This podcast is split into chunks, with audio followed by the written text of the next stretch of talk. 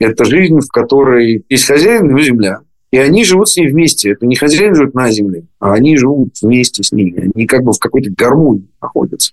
Они могут жить бедно, они могут жить богато, они могут жить очень по-разному. Они живут тяжело. Потому что они все время впахивают, все время работают. Но они находятся в какой-то гармонии с этим.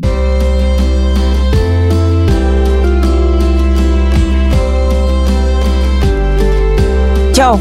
И снова с вами подкаст «Код ЛВ» и его ведущие Кристина Худенко и Николай Овчинников. И снова мы, как машинки Тьюринга, подбираем ключи к современным латышским кодам. Этот выпуск в какой-то мере выездной, хотя мы не встаем со своего кресла. Новая тема у нас – это «lauki». В прямом переводе это «поля», но если говорить в понятных нам терминах, это «хутора». Коля, ты знаешь, что такое «хутора»? Ну, я не был на хуторе пока что. Мне кажется, что для этого нужна какая-то внутренняя готовность. Я человек, который вырос в городе, и в Петербурге там у меня особо... Я в деревню не ездил. Но, конечно, я слышал про латвийские хутора, потому что, как минимум, люди на них уезжают достаточно часто. Наступают праздники, люди уезжают на хутор. Наступают выходные, люди уезжают на хутор. Лето, люди уезжают на хутор, люди там отдыхают. Это какой-то определенный вайб жизни, который нужно прочувствовать, с которым нужно сжиться. Это такая очень светлая такая сторона жизни, потому что ну, вот это, это не глубинка, да, в каком-то таком русском понимании этого слова. Это именно что вот такая вот жизнь на природе. И жизнь с природой, ну, потому да. что... Латвия в целом страна, в которой природа занимает очень большое место. Это, возможно, связано в том числе с языческим прошлым и с тем, что здесь просто очень много лесов, болот, рек и так далее, и не очень большие города, и природа просто здесь чисто с точки зрения площади занимает много места. Это не Германия, там не Бельгия с Нидерландами, тоже не очень крупные по площади страны, но где городов просто больше. А здесь прям вот это бесконечные... ровные вот эти лесные чащи, да, здесь особо нет ни холмов, тоже ни гор, и здесь просто вот ты живешь с этой природой, ты не можешь с ней не жить, потому что она у тебя вот везде, да, то есть я не помню, рассказывал я или нет, но вот я вот прям веду счет животным, которых я встретил на латвийских улицах, или о встрече которых с людьми на латвийских улицах пишут издания, там кабаны, хорьки, зайцы, ежи, бобры, олени, ну, в общем, они так или иначе забредают даже в город, потому что, ну, это вот, вот э, они чувствуют себя в безопасности. Ну, и люди тоже чувствуют себя в безопасности на природе. Ну, люди уже иногда в связи с забреданиями, ну, не бобров, а медведей, начинают чувствовать себя не в такой безопасности.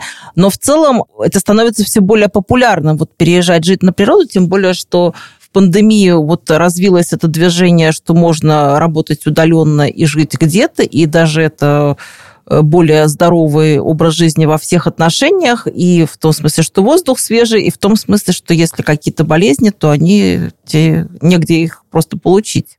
Это было даже очень заметно в пандемию, когда люди просто вот исчезли. И такое ощущение, что ты ходишь по городу, а как-то в основном русская речь. И ты думаешь, господи, что же случилось-то такое? А случилось, что просто все разъехались по своим каким-то вот домам. И я помню, что мы, когда ездили делать всякие репортажи по Латвии, то периодически выезжали на такие красивые хутора, что просто вот стоишь и рот раскрыв смотришь на них. Я помню, мы зашли на один, и хозяева к нам вышли. Ну, мы говорим, можно ли у вас там каких-то ягодок купить, там медика? А они говорят, а у нас есть голубые яйца. И мы такие, да, мы хотим голубых яиц. Мне кажется, что просто это очень еще удобно уехать во время каких-то больших бед куда-то подальше, потому что ты предоставлен самому себе, у тебя нет вот этих ограничений, которые есть в городе, потому что за тобой никто не будет незримо следить, незримое око государева. Ты сможешь просто спокойно гулять по природе и соблюдать социальную дистанцию с этим миром. Но хутор в целом – это социальная дистанция. Это все-таки не деревня, где дом к домику.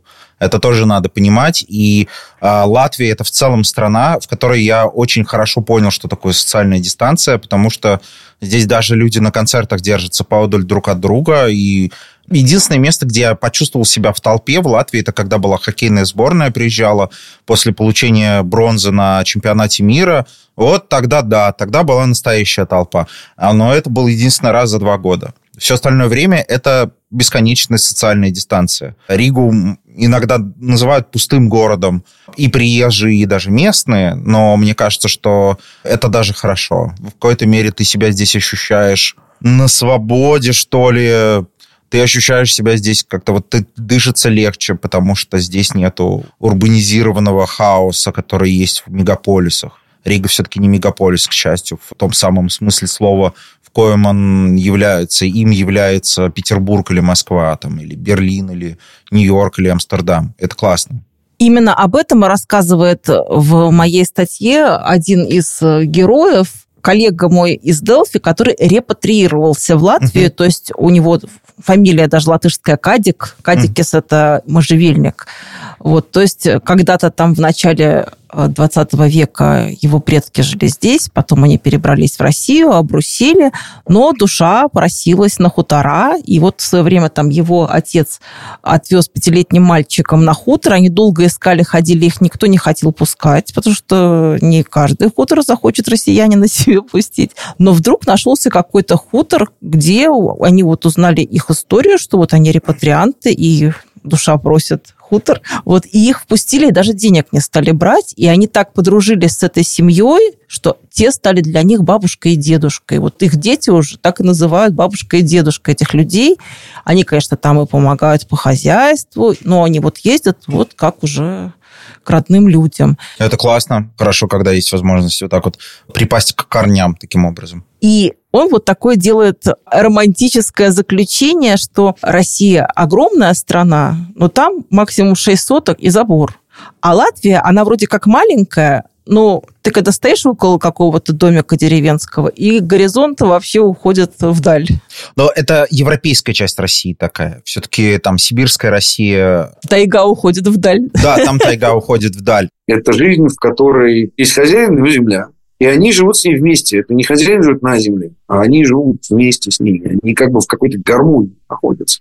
Они могут жить бедно, они могут жить богато, они могут жить очень по-разному. Они живут тяжело. Потому что они все время впахивают, все время работают. Но они находятся в какой-то гармонии с этим. То есть вот латышский человек, он может выйти вечером на крылечко со стаканчиком чего-нибудь и наслаждаться пейзажем. И его от этого лучше двигать.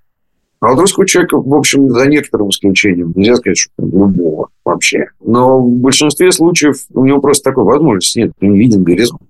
У него горизонт закрыт забором. Ну, то есть Россия, она очень разная, но вот именно ощущение бесконечности хозяйства, в том числе, оно здесь есть, и это как раз из-за заборов. Забор – очень важная часть культуры страны. Где-то они высокие. И это сразу много говорит нам и о закрытости общества, и об атомизации общества, и о криминале. Где-то они низенькие и чисто символические, да, и это нам говорит о том, что общество, конечно, старается быть открытым, но все равно держит некоторые границы. А где-то, ну, забора по факту нет, да, вот если как-то в классическом американском пригороде заборов нет, они отсутствуют. То есть они есть там в учреждениях, а вот, вот у дома ничего такого не будет. Здесь есть, конечно, заборы в каком-то виде, но если ты поедешь там на какой-нибудь хутор или будешь мимо проезжать, то ты не заметишь этого. И это, наверное, очень важный показатель качества латышской жизни, потому что ты действительно ощущаешь бесконечность. При том, что Латвия действительно страна куда меньше, чем Россия. Она во второй сотне по размеру в мире. И это вот интересная оптическая иллюзия, назовем это так. И эта иллюзия создается при помощи простого забора. Я вот разговаривала с профессором Санитой Мартиной, у нее в Латгалии хутор, и ну, они не все время там живут, они ездят время от времени. Когда приезжали вот украинские беженцы, ей позвонили, спросили, можно ли им остановиться на какое-то время у нее. Она сказала, да, пусть заходят, остановятся. Они говорят, а там ключи надо как-то передать mm-hmm. или что. Она говорит, да нет, в доме ключи, вот если надо, там пусть запирать, когда выходят, не надо там это, а потом пусть оставят ключи. И она говорит, что они были просто вообще поражены. Кому придет в голову воровать на хуторе, но э, мне кажется, что просто людям не, не свойственно это. Все договорились когда-то о том, что вот есть такой принцип добрососедства плюс э, уважение к границам при отсутствии этих самых границ. И вот они с ним живут. Вот у меня создалось такое впечатление, наверное, от наблюдений за жизнью в Латвии. Но моя певица латышских лауков – это писательница Лайма Муктупавела. Я в свое время с ней делала несколько интервью, и в две тысячи двенадцатом, по-моему, году как раз вот небезызвестная Лиана Ланга попросила ее принять на хуторе мальчика девятилетнего, сына своей подруги, которой вот Лиана Ланга хотела таким образом погрузить его в латышскую среду.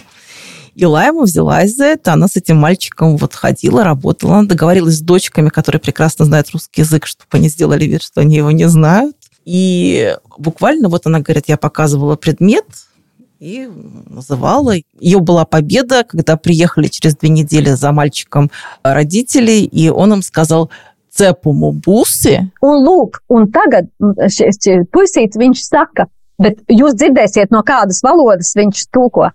Цепуму буси, печенье будешь. Это с точки зрения латышского языка совершенно неправильная конструкция, а конструкция как раз русская. Но Лайма говорит, я в душе сказала «yes». И пусть он ошибается, пусть только говорит. Это правда, да. Мне преподаватели мои по латышскому одни говорили, что главное быстро, как-то емко говорить. Да, ты будешь ошибаться, но потихонечку втянешься. Другие говорили, нет, надо сразу все четко выучить, лучше медленно. Я больше предпочитаю первый, ну, потому что жизнь коротка, чтобы цепляться за грамматические конструкции, когда это не требуется. Ты все равно будешь ошибаться, ты все равно будешь ошибаться, уча язык. Лучше несколько раз ошибиться, но делать это более уверенно, чем пытаться сразу все сказать медленно и правильно, и все равно зафейлив эти попытки. Ну вот, и Лайма очень-очень любила всю жизнь в земле возиться, и она даже уже в семнадцать лет знала, что она обязательно купит свой дом, и в двадцать семь она его купила, а потом там и землю приватизировала. Но где-то под пятьдесят лет она пережила довольно тяжелый развод, и как-то поехала она на конгресс в Турцию, и там она познакомилась с турецким поэтом. Он ей понравился, но она тут же решила его испытать хутором. Я считаю, что правильное испытание. Ну, типа, если ты хочешь приобщить, понять, готов ли человек жить с тобой, приобщи его к своей культуре. Да, вот одни там парня в город тяни, а вот она решила в хутор да. его сразу. Пусть он рядом с тобой, там поймешь, кто, кто такой. Вот да. э, мы людей по Высоцкому проверяем, а вот э, люди в Латвии по хутору. Ну вот, и взяла она его, причем в зимний хутор. И предложила сразу попариться в бане, а Уф. после бани она его сразу в снега и в льды, а потом еще дала в руки лопату, чтобы он этот лед скалывал. В общем, он испытал все, но Лайма поняла, что на этого человека можно надеяться, и в итоге она вышла за него замуж. Хорошая история. Баня, я так понимаю, здесь примерно такая же, как в... Это не финская сауна. Я думаю, что, скорее всего, черная баня, потому что, в принципе, у нее вот этот хутор, я там была, у нее даже поначалу был пол вот такой земляной. Но я имею в виду, что здесь парится по такому восточноевропейскому принципу, чем по финскому. То есть это вот не сауновский тип такой, потому что сауна – это вообще особая история. Как бы, да, это вообще религиозный момент для финнов. Это, наверное, это, если бы мы делали подкаст про Финляндию, этому надо было бы посвятить не один, а двадцать выпусков. А, но это интересный момент. Я вот никогда особо не любил баню. Вот, но мои коллеги, многие очень любят здесь публичные бани в Риге. Вот они прям, вот они в Петербурге, в Москве пристрастились и ходят здесь, потому что очень кайфовое место, где прям ты очищаешься в бане, это очищение. Ты паришься, ты очищаешься, ты потом идешь, охлаждаешься. Кайф. Интересные пристрастия у людей, ничего не могу сказать по этому поводу. Я как-то вот не смог ни, ни в России, там, ни в других странах. Что-то как-то тут пока тоже нет. Вот, но мне тоже все говорят, поехали на хутор, посмотришь. Вот я такой, обязательно. Вот, нужно время, на самом деле. Ну, нужен такой хороший отпуск, именно чтобы его провести в Латвии, и чтобы поездить по ней, и посмотреть, и вот как раз заодно, и, может быть, провести время, там, недельку-полторы на хуторе, отвыкнуть от городской жизни, побыть на природе, мне кажется, что это кайф. У меня знакомый, кстати, рокер Андрей Ехимович, он такой вполне городской человек, и mm-hmm. даже очень. И тут вот он, по-моему, два года назад, он вот решил, что вот он скопил денег и поехал в Курзам, и там у кого-то там на хутор. И он был так впечатлен, он просто вот не мог остановиться, как рассказывал он, как они там живут. И, и на следующий год скопил, и вообще... Мне да. кажется, что эта история про еще с возрастом ты понимаешь, что тебе все-таки меньше подходит бурная городская жизнь. Я вот, переехав из крупного мегаполиса в город, где население в десять раз меньше, осознал, насколько приятнее и удобнее жить в месте, где меньше людей. А хутор – это еще меньше людей. Я тоже иногда вот как-то головой думаю, блин, наверное, вот там со временем населенный пункт будет уменьшаться место проживания, потому что ты таким образом сохраняешь свою кукуху в целостности в том числе, потому что э, тебе и так хватает информационного загрязнения, а город – это в том числе информационное загрязнение с точки зрения того, какой он шумный, бурный и так далее. И, конечно же, классно, когда у тебя есть возможность просто побыть вне городского ритма. И Лайма еще рассказывает, интересно, почему вот эти лауки, они идут во множественном числе, в отличие, вот там пойду в лес, там пойду еще куда-то, а лауки это во множественном, mm. потому что да. э, в свое время выкупали вот эти куски леса, его вырубали, и получались такие как бы вот поля. Квадраты. И на этих полях они там бесконечно боролись с этими там пнями, там, потом эту землю удобряли, и все это шло даже, может, не один десяток лет. И в это время даже эти крестьянские семьи, они даже детей не отсылали в школу, чтобы они им и помогали, и к тому же ну, деньги экономили. То есть вот целое поколение фактически работало на своих потомков, чтобы потом вот они там расстроились. И, и конечно, им хочется, чтобы эти потомки потом там жили. И Лайма сама вот своим потомкам говорит, что... давайте, живите, я потом буду, когда уже буду на том свете, то буду прилетать к вам в виде духа и буду смотреть, как вы тут работаете, и буду помогать, чтобы всегда был урожай, там все, все вот так она. Вот это интересный момент, который хочется прям вот прям отметить, подчеркнуть и так далее. Это вот мы обсуждали кладбище и обсуждали отношение к миру мертвых. Вот этот подход к жизни на земле, он в том числе увязан с этим миром мертвых, потому что э, в городе ты стараешься все успеть, потому что у тебя такой более позитивистский, научный подход к миру мертвых, который просто представляется тебе некоторой чернотой, пустотой, в которой ничего не существует. Здесь это иначе устроено, просто вот как бы у людей такая вот вера.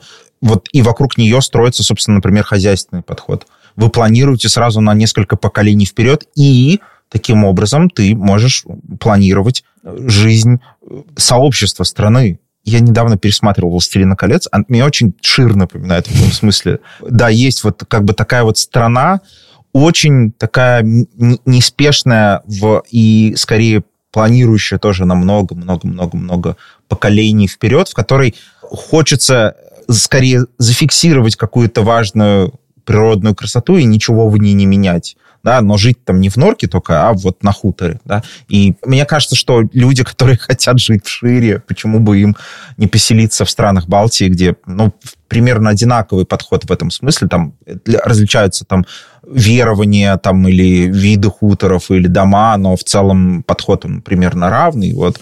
Зачем ехать в Новую Зеландию, если у тебя есть что-то под боком? Вот.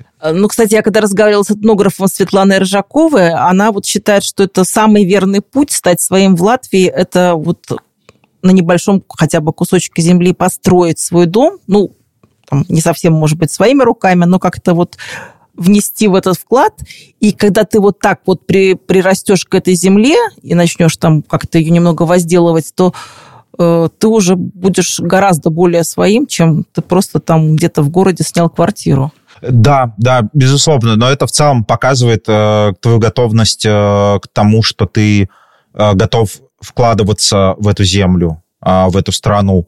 Э, съем квартиры и в целом жизнь в городе, она скоротечна. Но Лаймина страсть к земле немного ее даже подвела, потому что в целом она большую часть времени все-таки живет с мужем в Стамбуле, и вокруг, естественно, она тоже разбила там розарий, э, и все соседи... Стамбул – это совсем другой да, город, просто да. это совсем это, это полная противоположность хутору. Вот если можно представить себе улей, то это Стамбул. Я вот его очень не люблю. Это восемнадцать миллионов человек, это абсолютно какой-то безумный живой организм. Ей удалось там организовать тоже пространство вокруг себя, и в итоге пришел хозяин и сказал, а я вам повышаю арендную плату. И они спросили, а почему? Он говорит, потому что у вас сад красивый. И все, им пришлось переезжать. Но, правда, уже переехав, она опять взялась за дело. Это опасно для бюджета, но мне кажется, что э, классно, когда ты можешь, знаешь, это э, в путешествии, когда ты берешь в рюкзак и вокруг себя потом, потом достаешь из этого рюкзака, как из сумочки Гермионы в последнем в, э, Гарри Поттере, э, домик такой, просто сад, и выстраиваешь его вокруг себя. Ну вот тут то же самое.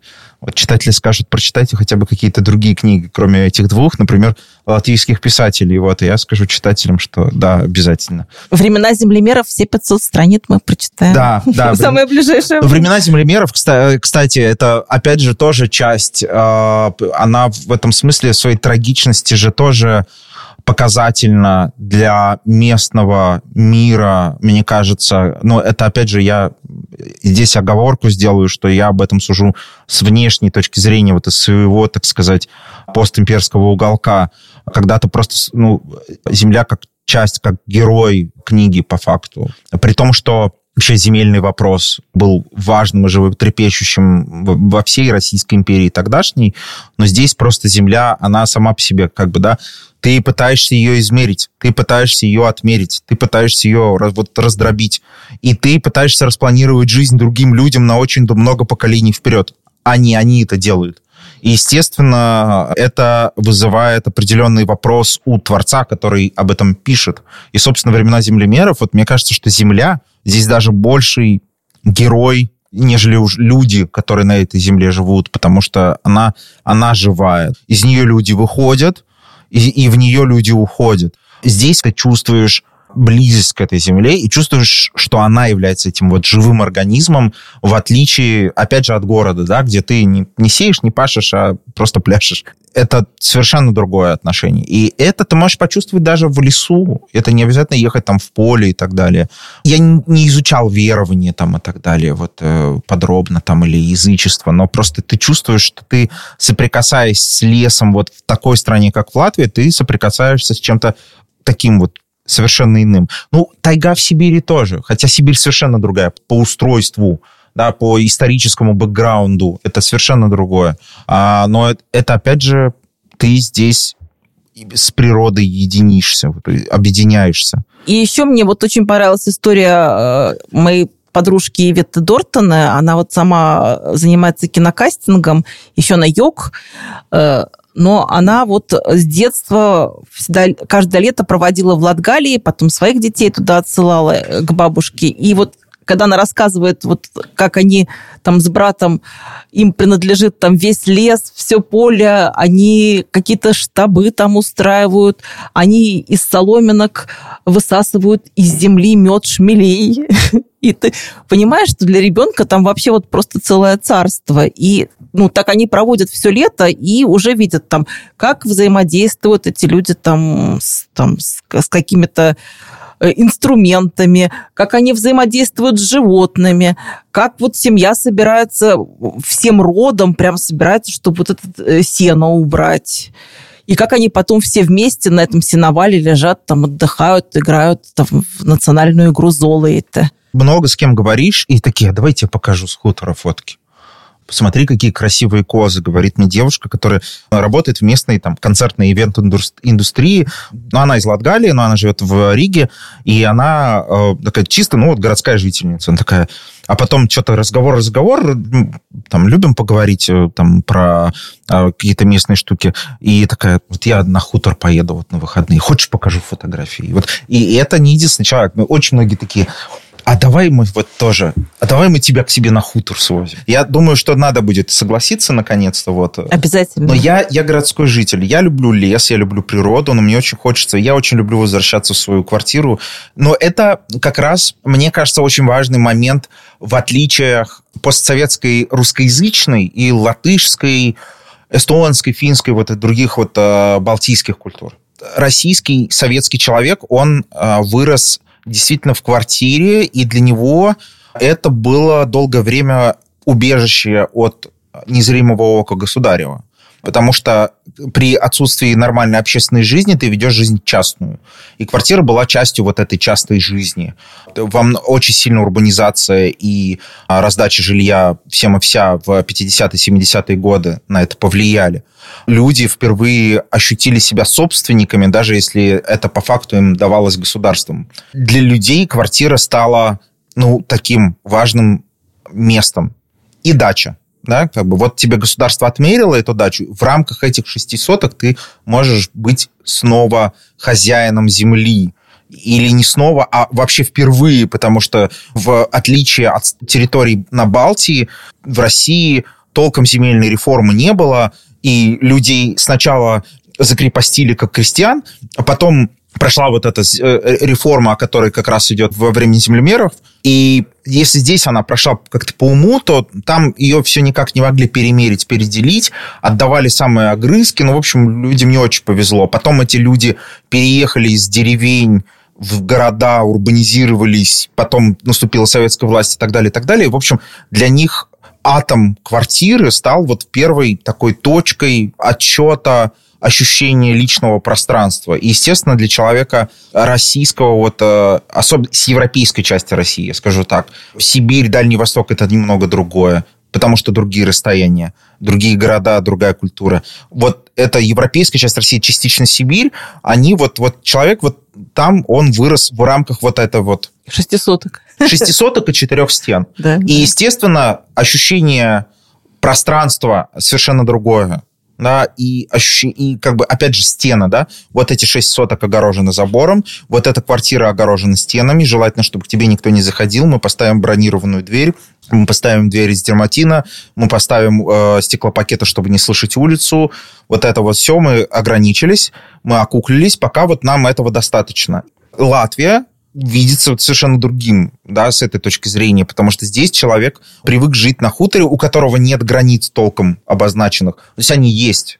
Я уверен, что есть как бы карты, кадастровые всякие документы и так далее, но они здесь, они у тебя не видны, и для тебя это очень важно, да, что их вот у тебя как таковых нет. И ты поэтому вот с этой природой единишься, да, и ты хочешь на нее... И, ты, и это нормально, что ты на нее сбегаешь после того, как, не знаю, наступают праздники. Вот Лиго, знаменитейший, все же латыши уезжают на хутор. Да. Ты стоишь, смотришь, как сжигают вот это вот все, и среди таких же приезжих, как и ты. Ну, а мы с Николаем можем похвастаться не фотографиями веселых коз, а фотографией веселой картошки, раздающей Wi-Fi. Вот такой символ придумал для нас художник Delfi. И почему-то он решил, что вот к нашему подкасту она больше всего подходит. И сразу мне вспомнились анекдоты про латышей и картошку, из которых был один э, Чак Норрис уехал из Латвии, потому что картофель тут сильнее. Картофель тут, безусловно, сильнее. Это вот то, чего ты не ожидаешь никогда встретить во время барного смоллтока. Ты приходишь в бар и сидишь, ну, девушки городские такие абсолютно, ну, там, но тоже работают в какой-то креативной сфере, и близятся э, рождественские базары, и они тебе такие говорят: а вот у меня родственники повезут на базар там сыры, что ли, или еще что-то, я не помню, что. А вот, я такой говорю: а да, а что, а как? А потом они беседуют: да ты не понимаешь, в Латвии это же важная часть. Все же это самое, гордятся сельскими рынками. И, опять же, это абсолютная разница, да. То есть человек выращивает что-то, ему важно показать вот это ремесло, да, какое-то, которым он занимается там, на том же хуторе, да, в той же деревне. Но про картофель это отдельная история. И, к слову сказать, тоже важное слово исключение, да, он картупили, он, это, он, их много. Угу, угу. То есть я-то привык, в целом, живя в России, к тому, что картошка – это, ну, часть, да, то есть то, то что... привезла к нам Екатерина вторая, ну, Петр первый и Екатерина вторая, они насадили картошку в России, но это все равно как бы, ну, просто еда. А здесь это не еда, это уже ты молишься святой картошкой, можно сказать. Не знаю, вот она раздает Wi-Fi, да. Следите за картошкой, которая раздает Wi-Fi во всех э, стриминговых сервисах, где только можно. Мы там есть. А над подкастом работали звукооператор Emil Cestless, режиссер монтажа и автор джингла Ильдар Фатахов, всесторонняя поддержка Анатолий Голубов И мы, ведущие подкаста «Код ЛВ», Кристина Худенко и Николай Овчинников. А-та. А-та.